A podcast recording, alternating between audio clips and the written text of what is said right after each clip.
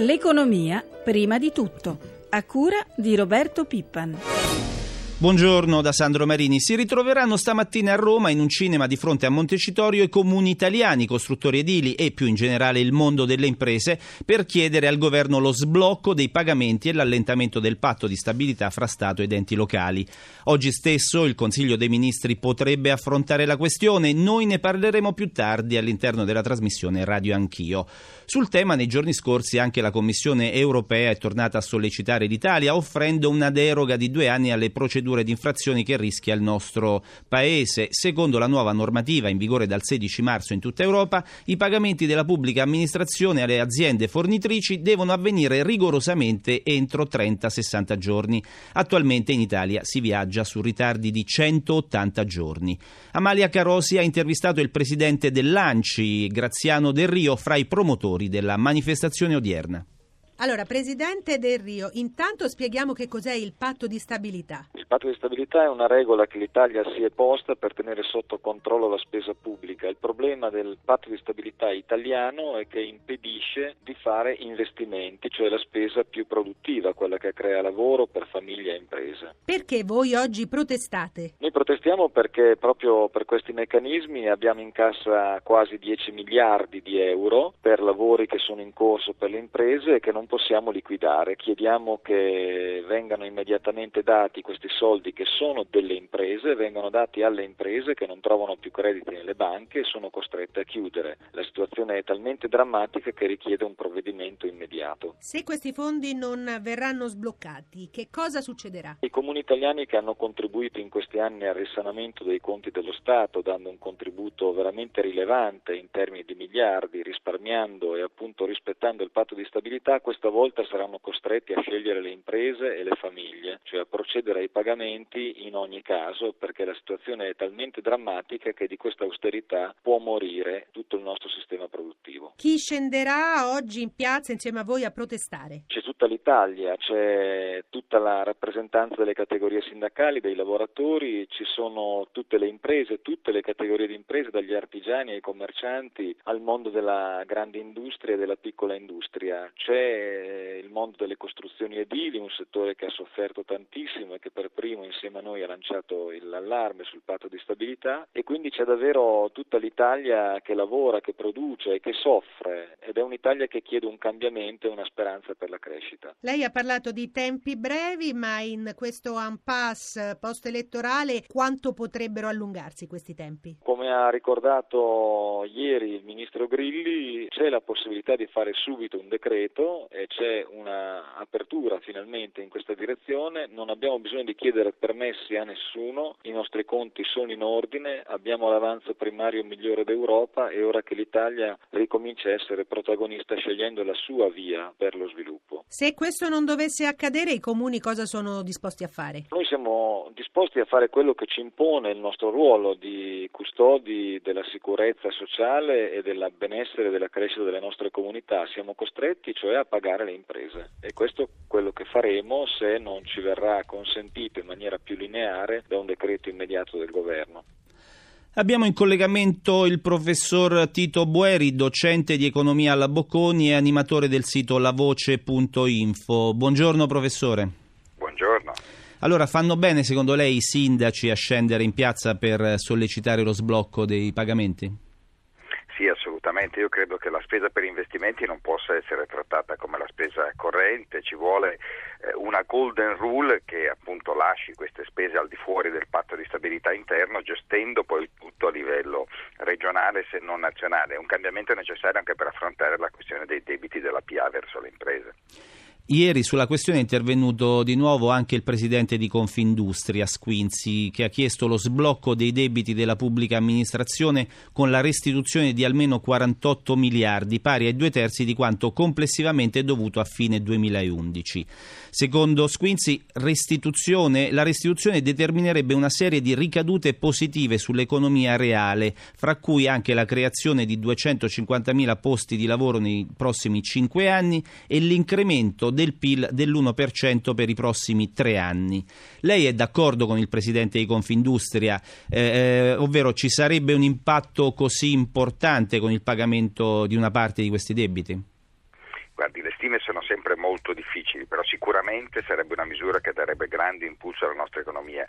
Siamo sotto una stretta creditizia pesantissima, le imprese si sono viste tagliare il credito del 5% nel 2012, sono assetate di liquidi, sono fondamentali per far ripartire eh, la, la, le assunzioni e gli investimenti delle imprese, quindi sicuramente avrebbe degli effetti molto importanti nella nostra economia.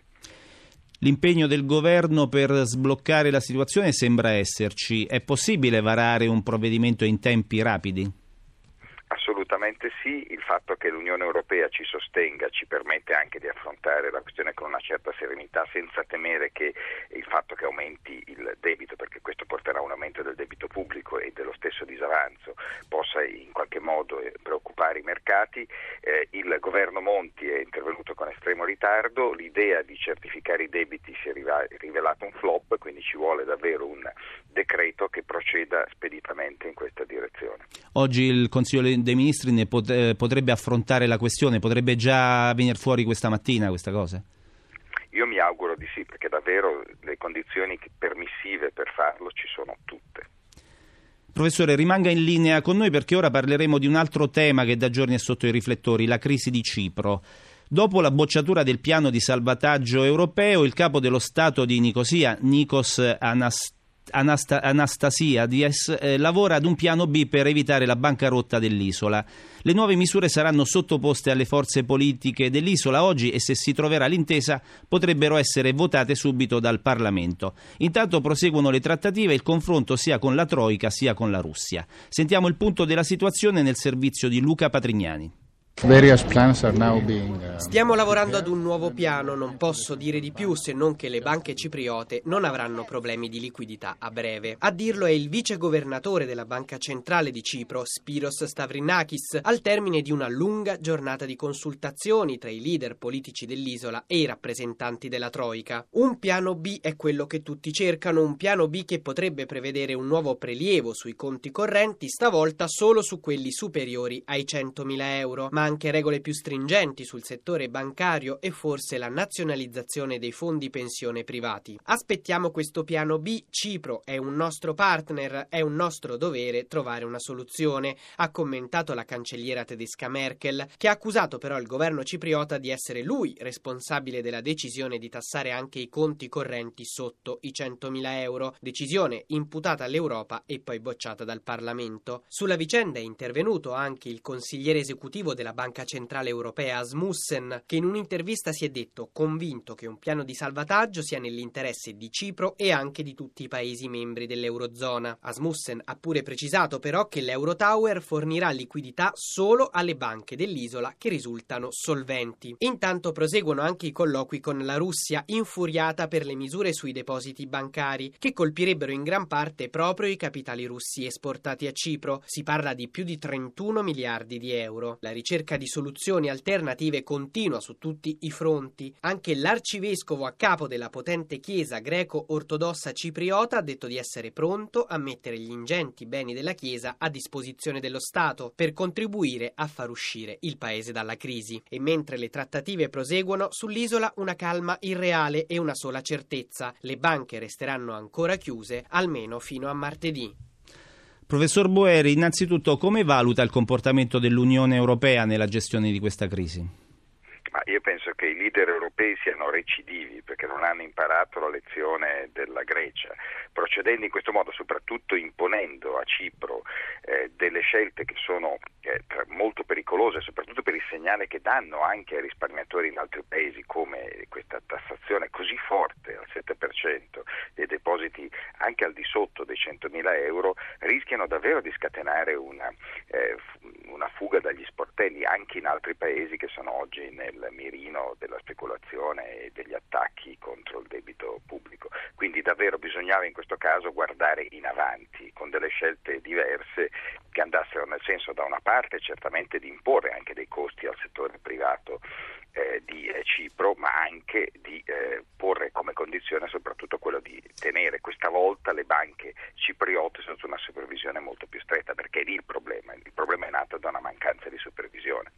Il governo cipriota si è rivolto alla Russia per avere degli aiuti finanziari. Che senso ha che un paese dell'Unione Europea si rivolga altrove per risolvere i suoi problemi? C'è qualcosa che non funziona nell'Unione o è Cipro che fa un po' come gli pare? Beh, certamente l'Unione non funziona perché in questo caso, ripeto, bisognava agire e dare una risposta diversa, eh, rilanciando l'idea di avere una supervisione a livello europeo e quindi sottoponendo eh, le banche cipriote ad una vera supervisione, ciò che è mancato in questi, in questi anni.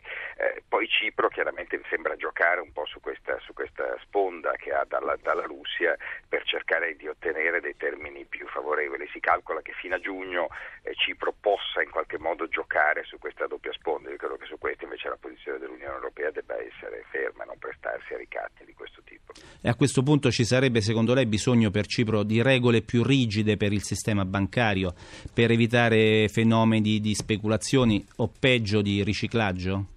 Assolutamente sì, perché questo è un caso ennesimo di mancata supervisione eh, finanziaria, perché si è lasciato che le banche cipriote si esponessero pesantemente al rischio della, della Grecia e poi hanno chiaramente subito il contraccolpo nel momento in cui il valore dei titoli greci si è fortemente ridotto. Cosa può succedere secondo lei a questo punto? Cosa prevede per i prossimi mesi, insomma? Vedere che cosa sarà appunto il piano B che verrà oggi presentato e mi auguro che ponga rimedio a questo errore clamoroso che è stato quello della tassazione e davvero rischiare, eh, si gioca col fuoco a tassare i depositi al di sotto dei 100.000 euro che sono tra l'altro assicurati dalla stessa Unione Europea, quindi è contraddittorio con questa, con questa politica che è stata seguita dall'Unione Europea di rassicurare i piccoli risparmiatori. Grazie professor Boeri, la ringraziamo e le auguriamo buona giornata. Siamo arrivati alla pagina finanziaria, ci colleghiamo con Milano con Paolo Gila. Buongiorno, buongiorno Paolo. Buongiorno da Milano. Che indicazioni vengono dai mercati dell'estremo oriente? Sono indicazioni positive. Tokyo ha chiuso con un progresso dell'1,34%, a metà seduta Hong Kong avanza dello 0,25%, positive anche Shanghai e Mumbai con incrementi intorno al mezzo punto percentuale malgrado i timori legati alla crisi di Cipro, ieri le borse europee comunque hanno chiuso in rialzo. Sì, perché più che guardare al Mediterraneo hanno guardato all'Atlantico in attesa delle decisioni della Federal Reserve. Ieri c'era un'importante riunione di vertice che ha deciso di sostenere con un piano di riacquisto di obbligazioni di Stato l'economia statunitense. Così il Dow Jones ieri è partito bene, ha tonificato tutti i listini europei, Milano ha chiuso con un progresso del 2,20%, Parigi ha guadagnato un punto e mezzo, Francoforte lo 0,68% e New York ha chiuso con il Dow Jones a più 0,39 e il Nasdaq a più 0,78. Quali notizie dal mercato dei titoli di Stato? Beh, è stato un po' in altalena lo spread, il differenziale di rendimento tra i BTP e i Bund decennali era sceso fino a 321 punti base, poi ha chiuso a 324, comunque in calo rispetto ai 330 punti base della seduta precedente. E come si annuncia stamattina la riapertura dei mercati europei? Eh, molta prudenza, Milano è vista in avvio di contrattazione intorno alla stabilità. Diamo un'occhiata anche al mercato valutario per eh, vedere la quotazione dell'euro. L'euro contro dollaro è stabile a 1,29,40. Abbiamo anche tempo per parlare di petrolio. Sì, siamo intorno ai 92 dollari e 50 centesimi il barile. Grazie Gila, con te ci fermiamo qui. Per ulteriori informazioni finanziarie vi ricordiamo la nostra rubrica Questioni di Borsa in onda subito dopo il GR1 delle 10. Per fare domande al nostro esperto dovete chiamare il numero verde 800 555 941 dalle 8.30 alle 9. Lo spazio dedicato all'economia termina qui. Francesca Librandi, assistente al programma. Sandro Marini vi ringrazia per l'ascolto e restituisce la linea a Francesca Malaguti.